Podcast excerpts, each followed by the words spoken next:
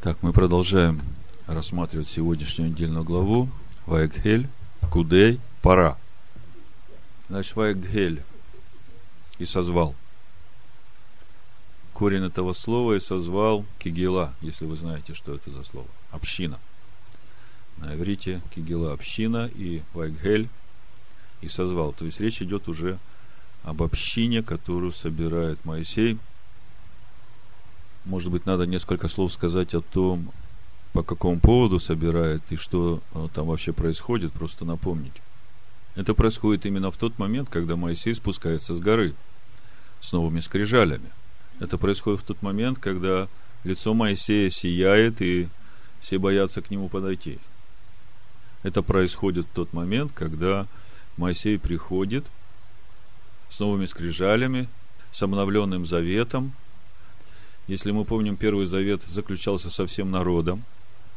И весь народ сказал, сделаем и будем слушать. И весь народ был окроплен кровью животного. И книга Завета была окроплена. То сейчас это заключение Завета происходит только между Моисеем и Богом. Давайте немножко посмотрим 34 главу, чтобы вы понимали, что происходит – 10 стихе 34 главы, после того, как Бог произнес свое имя, и Моисей пал на землю и молится о милости Бога к народу, Бог сказал, я кого помиловать, помилую, кого пожалеть, пожалею. И если исходить из сущности имени Всевышнего, которое он раскрыл Моисею в этих 13 своих качествах, то последние два качества в Инакилу и Инаке. Очищаю раскаявшегося и не очищаю не раскаявшегося. И Бог говорит, что вот в 10 стихе я заключаю завет пред всем народом, твоим сделаю чудеса. Бог подчеркивает, что это уже не мой народ, это твой народ, Моисей.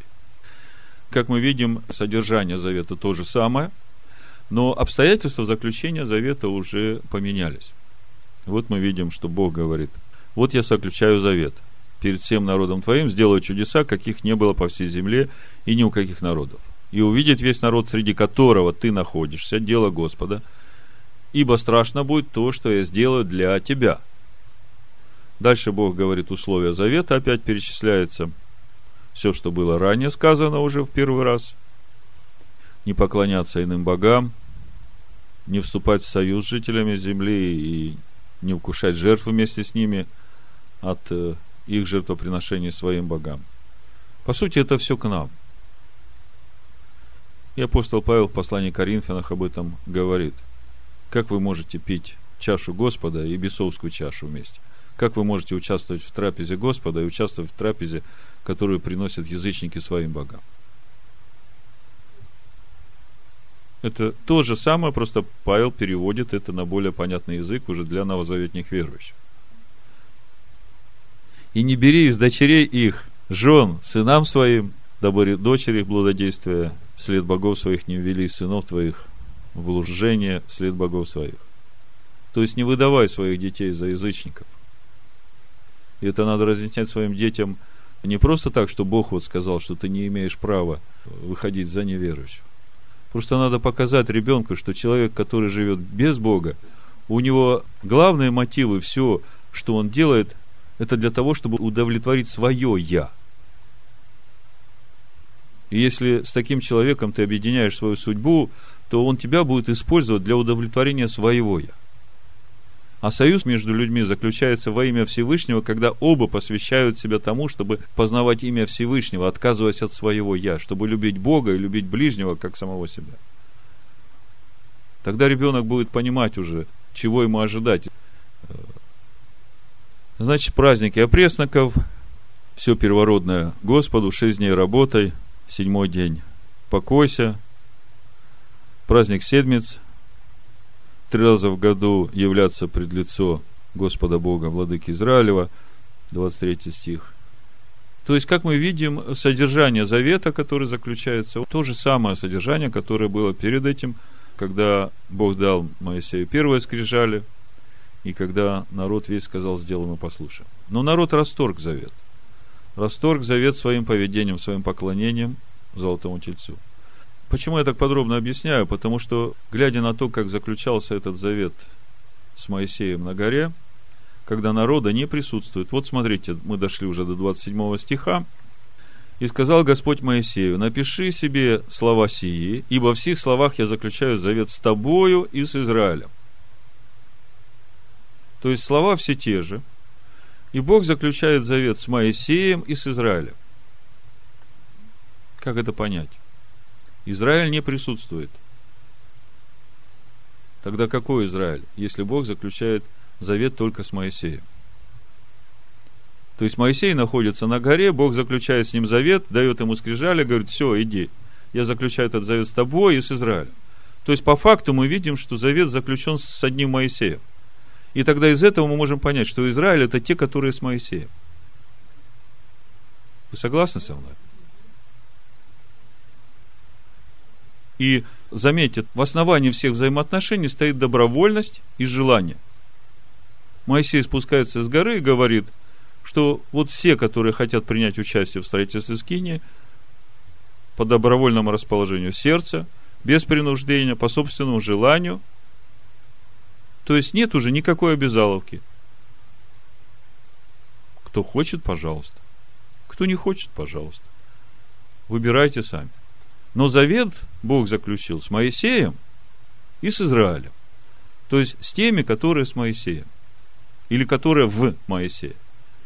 Теперь, когда мы смотрим на то, как заключается Новый Завет в Иешуа Машехе, э, я как-то уже говорил, многие спорят, был заключен или не был заключен завет в конце концов. С одной стороны, раз пролита была кровь Иешуа Машеха, значит, Новый Завет уже был заключен, второй раз проливаться кровь не будет – а с другой стороны, как бы свидетельство-то заключения Нового Завета мы еще не видим, потому что все еще учат брат брата, если мы посмотрим 31 главу э, пророка Иеремии, там свидетельство Нового Завета, когда уже все лично знают Бога, и никто никого не учит, уже вопросов ни у кого нет. У всех новая природа, всех новое естество. Так вопрос в том, э, заключен завет все-таки или не заключен? Ответ однозначен. Завет заключен, он заключен с Машехом, с Ишуа Машехом, и со всеми, кто в Ишуа Машехе, которые идут этим путем строительства скини. Ну, это как бы первый абзац. Э, значит, э, сегодняшняя недельная глава, она последняя перед первым Ниссаном. И она называется, вообще сегодняшний шаббат называется шаббат пара. Что такое пора? Это та рыжая телица, которую приносили в жертву за грех, сжигали за станом и потом использовали пепел рыжей телицы для окропления от прикосновения к мертвым. И я, когда готовился к сегодняшней проповеди, читал недельную главу, я пытался это связать. Я понимал, что это же не случайно. Это не случайно, поскольку мудрецы понимали значение сегодняшнего шаббата и значение тех событий, которые нам предстоят. А я вам скажу, какие события предстоят. Первого Ниссана была поставлена скиния, как вы знаете. Это не случайное событие для нас – первого Ниссана в Египте Моисей объявил о уставе праздника Песах и сказал, что все, которые собираются принимать участие в празднике Песах, должны рассчитаться на Агнца. И те, кто читали уже 10 главу книги, в этом э, увидели, что рассчитаться на Агнца, это значит обновить свой завет с Машехом. Потому что никто не обрезанный не имеет права вкушать жертву Агнца. А обрезанный это значит иметь свидетельство, видимое, что ты готов идти путем Авраама, наступая на себя, такого, какой ты есть плотского, идти к себе истинному, к лицу Всевышнего, который есть Ишуа Машех, и становиться непорочным. И вот это вот все первого Ниссана. То есть искиния и решение. И чтобы принять эти решения первого Ниссана, то есть вот сейчас у нас э, шаббат, суббота, рыжей телицы, можно так сказать. И поэтому я хочу сегодня говорить именно о ключе рыжей телицы. Я прочитаю несколько стихов из рыжей телицы, может быть, сразу, наверное, чтобы это в контексте звучало. А проповедь я назвал так. Святилище, которое создали руки твои – Давайте прочитаем исход 15 главу 17 и 18 стих, а потом почитаем про рыжую телицу, и потом начнем разбираться с тем, что же происходит в сегодняшней недельной главе, и как это относится к нам, верующим Нового Завета. Исход 15 глава, 17-18 стих написано «Веди его, народ свой, и насади его на горе достояния твоего, на месте, которое ты соделал жилищем себе, Господи, во святилище, которое создали руки твои, владыка. Господь будет царствовать во веки и вечность. Сразу слушайте. Гора достояния твоего. Что это за гора?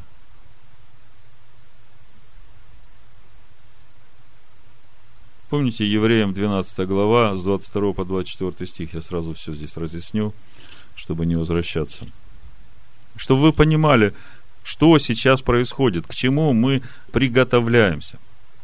12 глава Евреям. Но вы приступили к горе Сиону и к ограду Бога Живого, к небесному Иерусалиму и тьмам ангелов, к торжествующему собору и церкви первенцев, написанных на небесах, и к судьи всех Богу, и к духам праведников, достигших совершенства, и к ходатаю Нового Завета Ишуа, и крови кропления, говорящей лучше, нежели Авелев.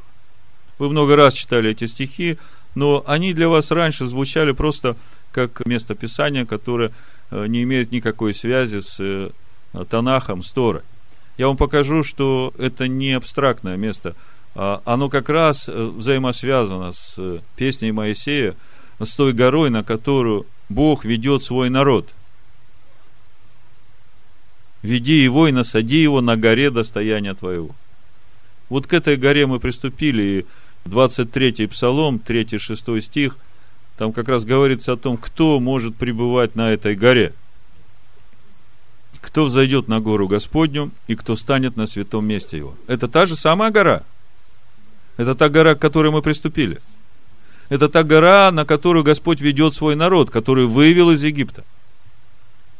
Скажите мне вообще, какой смысл было выводить народ из Египта? Какая цель?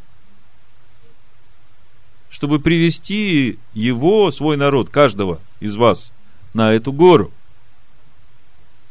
Значит, 23 псалом с 3 стиха. Кто взойдет на гору Господню и кто станет на святом месте его? Вопрос. Тот, у кого руки не повинны и сердце чисто.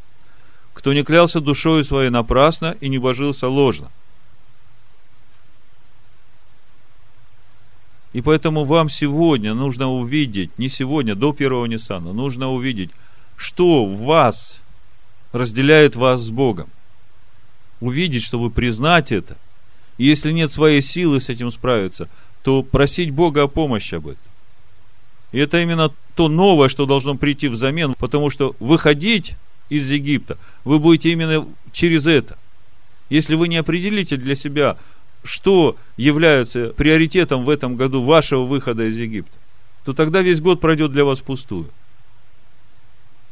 И не надо говорить, что вы уже совершенны. У каждого из нас есть вещи от ветхой нашей природы, которые очень часто становятся между нами и Богом и разделяют нас с Богом. Потому что у нас нет сил противостоять этому, и мы выбираем это – Если вы это видите и понимаете, то самое время сейчас прийти к Богу и объявить об этом. Но чуть позже мы подробнее поговорим об этом. Значит, тот, у кого руки не повинны и сердце чисто, кто не клялся душою своей напрасно и не божился ложно, тот получит благословение от Господа и милость от Бога Спасителя своего.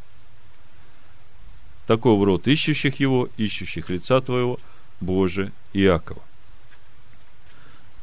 Значит, веди его, насади его на горе достояния твоего, с горой понятно. На месте, которое ты соделал жилищем себе. То же самое в 14 псалом. Я хочу просто вам показать, что все писания, они об этом. О том, как нам утвердиться на этой горе.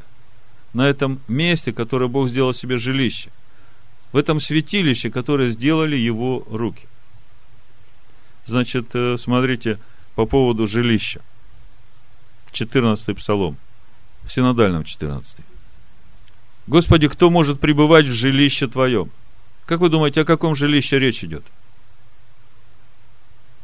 Именно о том жилище, о котором мы читаем в исходе 15 главе. На место, которое ты сделал жилищем себе. Куда Бог ведет свой народ.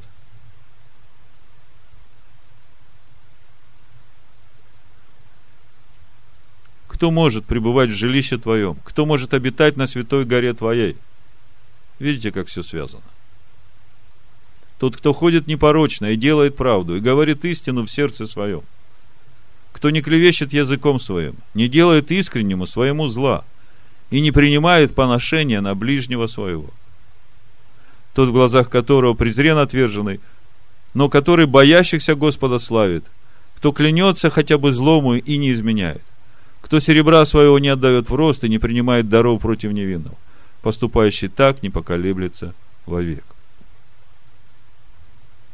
Во святилище, которое создали руки твои, владыка веди его, насади его на горе достояния твоего, на месте, которое ты сделал жилищем себе, Господи, во святилище, которое создали руки твои, владыка. Когда мы сегодня разбираемся с тем, как собиралась скиния, как она создавалась, как она готовилась, Ясно, что все сделано по образу, который Моисей видел на горе. Ясно, что все это создавалось под э, прямым руководством премудрости Божией. Но это все делалось руками человеков. А мы здесь читаем о святилище, которое делали его руки. Скажите мне, что же это за святилище, которое делают его руки? О ком речь идет? О нас. Потому что мы его храм. Потому что он сделал нас. Давайте посмотрим несколько мест, которые так говорят об этом. Например, 118 псалом. 73 стих. Я хочу, чтобы вы увидели ценность свою. Руки твои сотворили меня и устроили меня. Вразуми меня и научусь заповедям твоим. Каким образом руки твои устроили меня? Можно начинать с бытие второй главы, седьмого стиха. «И создал Господь Бог человека из праха земного, и вдунул в лицо его дыхание жизни, и стал человек душою, живою. А чуть подробнее Иов в 10 главе пишет уже более привязано к нашему пониманию. Книга Иова, 10 глава, 8 стих. Твои руки трудились надо мной и образовали всего меня кругом, и ты губишь меня. Вспомни, что ты как глину обделал меня, и в прах обращаешь меня – не ты ли вылил меня, как молоко, и как творог сгустил меня? Кожей и плотью одел меня, костями и жилами скрепил меня. Жизнь и милость даровал мне, и попечение твое хранило дух мой. Смотрите, речь идет о том, что жилище, которое создают руки его, это то, что Бог делает в человеке. В человеке, который 2 Коринфянам 6, 6 глава, 16 стих. Ну, перед тем, как я это прочитаю, в 6 главе 1 Коринфянам 19 стих. «Не знаете ли, что тела ваши – суть храм живущего в вас Святого Духа?» Это 1 Коринфянам 6.19, я пока читаю. «Не знаете ли, что тела ваши – суть храм живущего в вас Святого Духа, которого имеете вы от Бога, и вы не свои. Раньше вы читали, это для вас звучало абстрактно. Теперь, когда вы это связываете со святилищем, которое создают руки Всевышнего, со святилищем тех, которых он вывел из Египта и ведет на свою гору, тогда для вас это уже звучит совсем по-другому. Тогда вы начинаете смотреть на себя совсем другими глазами. Бог весь этот мир, все звезды, все сделал для того, чтобы вас сотворить. И все служит для того, чтобы вас сделать святилищем, каждого из нас. Ибо вы куплены дорогою ценой, посему прославляйте Бога в телах ваших и в душах ваших, которые суть Божия. И теперь э, в шестую главу 2 Коринфянам возвращаюсь, 16 стих и дальше. Какая совместимость храма Божия с идолами? Ибо вы храм Бога живого, как сказал Бог, вселюсь в них, и буду ходить в них, и буду их Богом, и они будут моим народом. И потому, смотрите, что для этого нужно. Первое, выйдите из среды их, отделитесь, говорит Господь, и не прикасайтесь к нечистому, и я приму вас. Но выйти из среды их, это понятно. Понятно? А что отделяет нас от среды их? Ну вот подумайте просто. Сравните вашу жизнь и сравните жизнь неверующего человека, который живет, может быть, на соседней лестничной площадке. Что руководит вами и что руководит этим человеком? Заповеди Бога, которые Он дал нам в Своем Слове, воля Его. Когда мы ее принимаем как свою, она начинает отделять нас от этого мира – и по мере познания Его воли, и по мере того, как Его воля становится нашей волей, мы освещаемся и отделяемся все больше и больше от этого мира. И этот мир все меньше имеет власти над нами. А что значит не прикасайся к нечистым? Вот сегодняшняя неделя, я сказал, э, неделя рыжей телицы. И поэтому я хочу сказать вот три вещи, которые позволяют Богу устроять в нас храм. Вселюсь в них и буду ходить в них и буду их Богом. Выйдите, отделитесь и не прикасайтесь к нечистому. То, что выйти, это понятно. Выйти из Египта, принять решение. Отделиться теперь вам понятно. А что значит не прикасаться к нечистому? Давайте почитаем рыжую телицу. Я это все как бы вас подвожу к сегодняшней недельной главе. Моисей рассказывает, как нужно строить скинию. И вы сегодня это читали и разбирали с Наумом. Люди принимают участие добровольно, каждый по расположению сердца то, что у него есть. Заметьте, это очень важно. От вас не требуется того, чего у вас нет. Каждый служит тем даром, который у него есть. Но я хочу вам сказать, что принцип, люди участвуют добровольно в строительстве. И не все поставлены разрабатывать доктрины и теологии, учение для строительства этой скинии, как все делается. Избраны Богом, назначены поименно. Сегодня Наум говорил о том, что много строителей, которые используют ложные камни в строительстве храма. И в итоге этот храм строится на песке с другим Иисусом. И поэтому Павел говорит, немногие становитесь учителями – Люди, которые только призваны на это. Люди, которым Бог дал откровение. Люди, которым дал Бог мудрость, премудрость и способность учить других. Вот эти люди имеют право участвовать в создании вот этих элементов скини, которые, заметьте, потом принесут Моисею на контроль качества. Вы это заметили? Что все, что было сделано, потом было принесено Моисею и показано, Моисей проверил, все ли сделано так, как надо. Я это не случайно говорю. Потому что скиния, которая строится в нас, дом духовный, который строится в нас, каждая деталь будет проверяться Моисеем на качество, на контроль качества. Почему Моисей? Потому что в послании евреев об этом написано. Автор послания евреев в третьей главе об этом пишет. Но я сначала, уж раз заговорил, я вам покажу эти места. Исход 39 глава. Заметьте, Моисей контролирует качество, и Моисей собирает эту скиню. Я читал Мидраши, там было такое написано, что были такие люди там, которые пытались без Моисея собрать скиню. Все дело в том, что 25-го кислива скиния уже была готова, все детали были готовы. И Бог сказал Моисею, до первого Ниссана не собирать. А были такие умники, которые решили собрать. У них ничего не получалось. Так вот, смотрите. Исход, 39 глава, 33-43 стих. 33 читаем. «И принесли к Моисею скинию, покров и все принадлежности ее, крючки, брусья ее, шесты ее, столбы ее, подножия ее и так далее все, что сделали, принесли одежды священников. И 43 стих. И увидел Моисей всю работу. И вот они сделали ее, как повелел Господь, так и сделали. И благословил их Моисей. Вот это я называю контролем качества деталей скинии. которую будет делать Моисей в нас.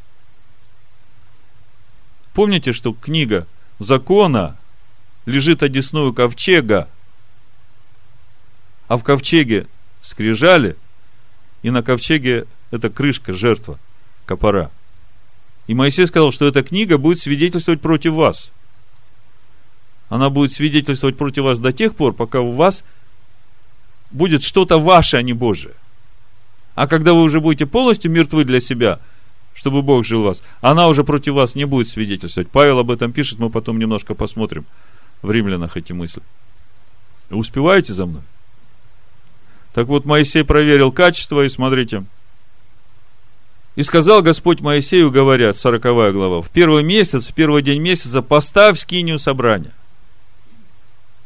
Моисей так и делает, и когда Моисей собирает скинию, все делает как положено, освящает священников, 34 стих, и покрыло облако скинию собрания, и слава Господня наполнила скинию, и Моисей не мог войти в скинию собрания. То есть, присутствие Бога вернулось в народ, скиния наполнилась присутствием Всевышнего, все осветилось, все начало работать. Теперь давайте посмотрим третью главу послания евреям, и вы увидите, насколько это важно по отношению к нам. Апостол Петр говорит, устрояйте из себя дом духовный. Помните 1 Петра, 2 глава? Вот я сейчас прочитаю вам, пока вы третью главу послания евреям открываете. 1 Петра, 2 глава, с 4 стиха. «Приступая к нему, камню живому, человеками отверженному, но Богом избранному, драгоценному, и сами, как живые камни, устрояйте из себя дом духовный, священство святое, чтобы приносить духовные жертвы, благоприятно Богу Иисусом Христом». Скажите, а как устроять из себя дом духовный? Священство святое. Где инструкция? Из каких деталей устроять этот дом? Как его собирать? Как он работает? Где вообще все эти ответы найти? Кроме Торы Моисея негде. Так вот, в послании евреям в третьей главе мы читаем с первого стиха. Итак, братья, святые участники в небесном звании, уразумейте посланника и первосвященника исповедания нашего Ишуа Машеха который верен поставившему его, как и Моисей во всем доме его. Слушайте, первая мысль. То, что Иешуа верен Всевышнему, в этом никто не сомневается. И мы, конечно, не сомневаемся в том, что Моисей верен Всевышнему. Во всем доме его. Если мы устрояем из себя дом духовный, дом его, а Моисей верен во всем доме его, то какая функция Моисея во всем этом доме? Давайте посмотрим. Ибо он достоин тем большей славы перед Моисеем, чем большую честь имеет в сравнении с домом тот, кто устроил его. Ибо всякий дом устрояется кем-либо, а устроивший все есть Бог. Значит, смотрите, чтобы вам не сложно было это все воспринимать. Речь идет о том, что Иешуа достоин большей славы по сравнению с домом, то есть есть дом. Дом это каждый из нас. Потом дальше мы об этом прочитаем, чтобы вам легче было понимать. Моисей написал, как устраивать этот дом. Устраивает этот дом через Ишуа Машеха Бог. И именно здесь об этом пишется. Он достоин тем больше славы перед Моисеем, чем большую честь имеет в сравнении с домом тот, кто устроил его. Ибо всякий дом устраивается кем-либо, а устроивший все есть Бог. И Моисей верен во всем доме, его как служитель, для засвидетельствования того, что надлежало возвестить. То есть, вот в этом доме, который строится, Моисей засвидетельствовал все, что нужно было засвидетельствовать. То есть, рассказать нам все, каким образом и что строить. Моисей верен во всем доме. То есть, каждая деталь в нас, если она соответствует тому, как сказал Моисей, да, то значит, с домом все в порядке. Поэтому я говорю, что контроль качества каждой детали в скинии, которая в нас, печать будет ставить Моисей. Если в нас что-то отклоняется в строительстве скинии, которая внутри нас, дома духовного, который у нас, от Моисея, тогда у нас проблемы – Моисей верен во всем доме его, как служитель, для засвидетельствования того, что надлежало возвестить. А Машех, как сын в доме его, дом же его, мы, если только дерзновение и упование, которым хвалимся, твердо сохраним до конца.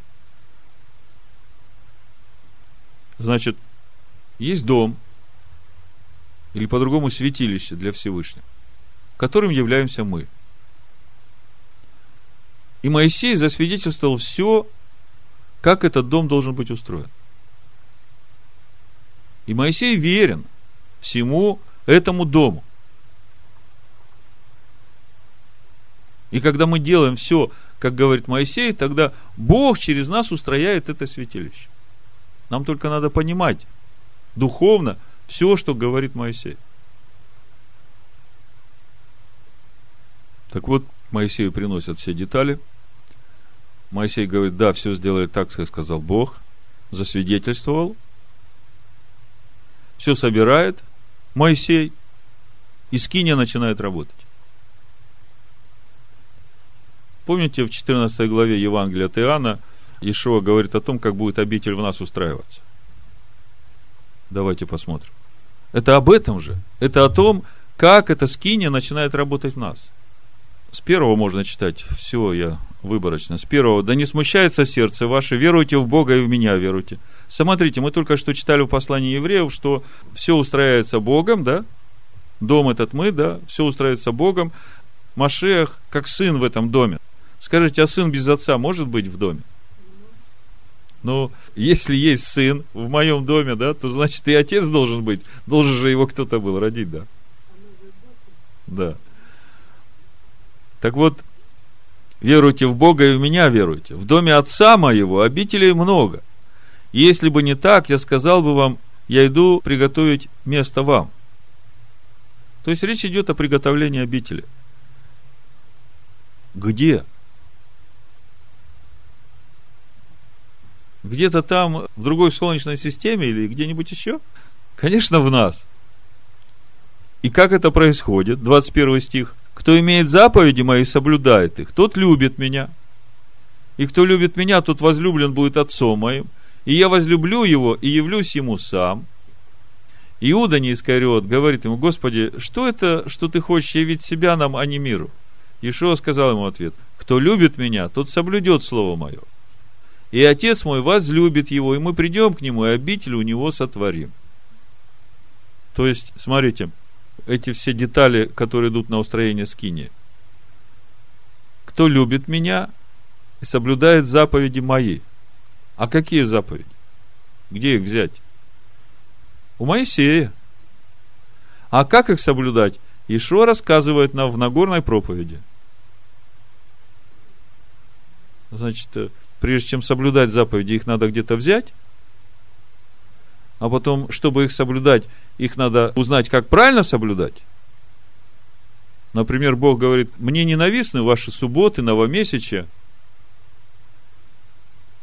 Почему ненавистны? Потому что нечистота и празднование.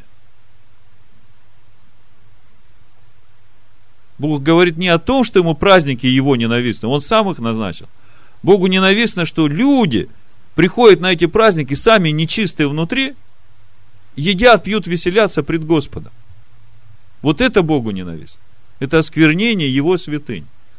И поэтому мы сегодня говорим о том, что для того, чтобы его руки устроили это святилище, мы говорили, надо выйти, отделиться и не прикасаться к нечистому. Так вот, я сейчас немножко о нечистом, поскольку обещал вам почитать о рыжей телице и сфокусировать вас на том, что же важно сейчас, накануне приготовления к празднику Песах. 19 глава чисел, с первого стиха. И сказал Господь Моисею и Аарону, говоря, вот устав закона, который заповедал Господь, говоря, скажи сынам Израилю, пусть приведут к тебе рыжую телицу, без порока, у которой нет недостатка, и на которой не было ерма, и отдайте ее Илиазару священнику, и выведет ее вон из стана, и заколют ее при нем. И пусть возьмет Илиазар священник перстом своим крови ее, и кровью покропит к передней стороне скини собрания семь раз – и сожгут телицу при его глазах, кожу ее, мясо ее, кровью с нечистотою пусть сожгут. И пусть возьмет священник кедрового дерева и сопа, и нити червленой шерсти, и бросит на сжигаемую телицу. И пусть вымоет священник одежды своей, омоет тело свое водой, потом войдет в стан, и нечист будет священник до вечера. И сжигавший ее пусть вымоет одежды своей водою, и омоет тело свое водой, и нечист будет до вечера. И кто-нибудь чистый пусть соберет пепел телицы и положит вне стана на чистом месте, и будет она сохраняться для общества сынов Израилевых, для воды очистительной, это жертва за грех. И собиравший пепел телицы, пусть вымоет одежды свои, нечист будет до вечера. Это для сынов Израилевых и для пришельцев, живущих у них, да будет уставом вечным. Кто прикоснется к мертвому телу, какого-либо человека, нечист будет семь дней он должен очистить себя водою в третий день и в седьмой день, и будет чист. Если же он не очистит себя в третий и в седьмой день, то не будет чист.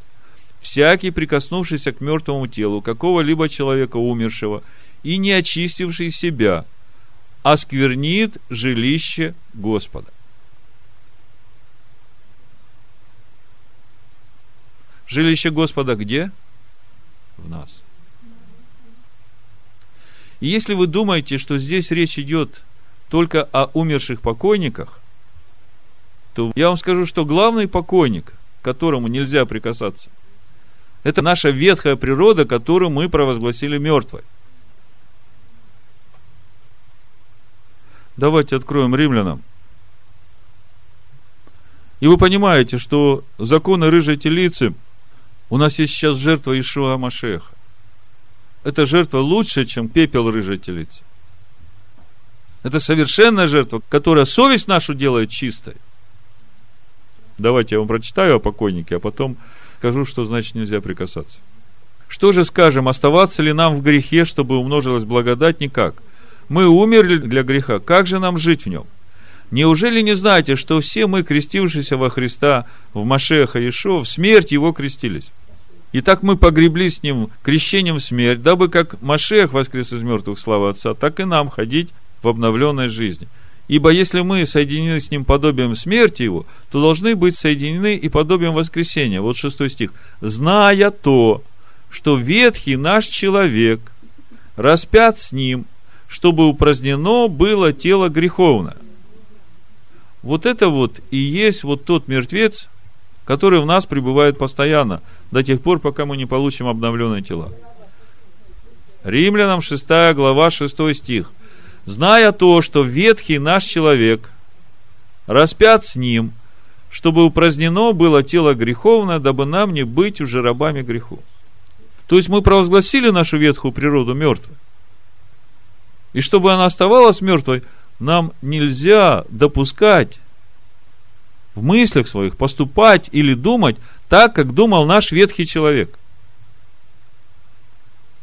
Всякий раз, когда вы опускаетесь на уровень ветхого своего человека и поступаете или думаете так, как думал ваш ветхий человек, вы прикасаетесь к этому мертвецу, вы становитесь нечистым. И нужно очищение. И все это в преддверии первого Ниссана, когда вы приготавливаетесь к исходу из э, Египта, из рабства ветхой природы на новом уровне. И по поводу вот этого прикосновения к мертвому, я вам разъясню еще здесь же, в седьмой главе послания римлянам, чтобы до конца вы увидели суть этого мертвого человека, которого мы почитаем мертвым, которого мы провозгласили мертвым, но который никак не хочет умирать. Ну вот, например, в 7 главе 5 стих. Но когда мы жили по плоти, тогда страсти греховные, обнаруживаемые законом, действовали в членах наших, чтобы приносить плод смерти. То есть, вот эти страсти греховные, когда мы жили по плоти. Вот это и есть тот мертвый человек, которого мы почитаем мертвым. И когда он оживает, он сразу обнаруживается законом. И если вы обнаружите в себе какие-то страсти греховные того ветхого плотского человека, который сильнее вас, с которыми вы не можете справиться сами, Этого не надо стесняться, этого не надо стыдиться. Надо только признать. Нужно стать перед Богом и признать свою немощь, сказать, Господи, вот эта греховная страсть, ветхая моей природы, у меня нет силы с этим справиться. Я признаю, что она во мне есть, и я прошу Тебя, освободи меня от нее. Я хочу быть свободным от э, этого рабства, от этой зависимости. Я не способен сопротивляться этому желанию. Есть у вас желания, которым вы не способны сопротивляться? Вот об этом речь идет сегодня. Это тот мертвец, от которого надо очиститься. Это тот мертвец, к которому мы постоянно прикасаемся, и поэтому становимся нечистыми. Мы не имеем права входить в святилище в таком состоянии. И это же та нечистота, которая разделяет нас с Богом. По сути, это есть и идолы в нас, и наша любовь к ним. Вот одно из определений идолов, которые в нас. Это объекты ложной любви и поклонения. Ошибочно почитаемые в качестве гарантов и источников личного счастья и хорошего будущего по причине эгоистичности сознания то, чему вы не можете сопротивляться.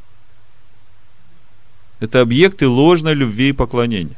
Ошибочно почитаемые в качестве гарантов для себя. Это идолы в нашей жизни. Мы думаем, что это источник нашего личного счастья и хорошего будущего. Допустим, есть такая поговорка. Было бы здоровье, остальное купим за деньги. Это ложь.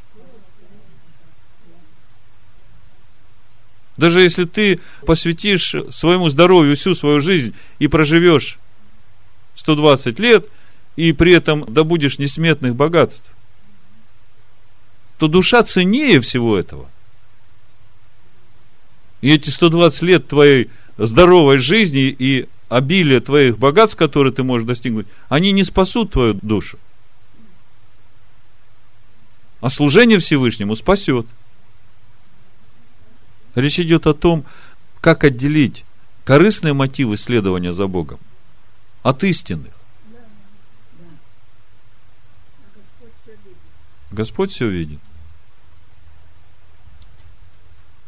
Просто надо научиться доверять Богу э, настолько в том, что Он дал, поверить, довериться настолько, что это самое лучшее благо для человека. То есть все другие варианты поведения, они не принесут тебе радости и счастья и мира.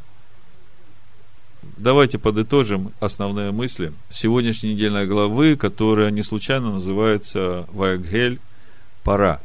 Община и созвал, и очищающая жертва рыжей телицы.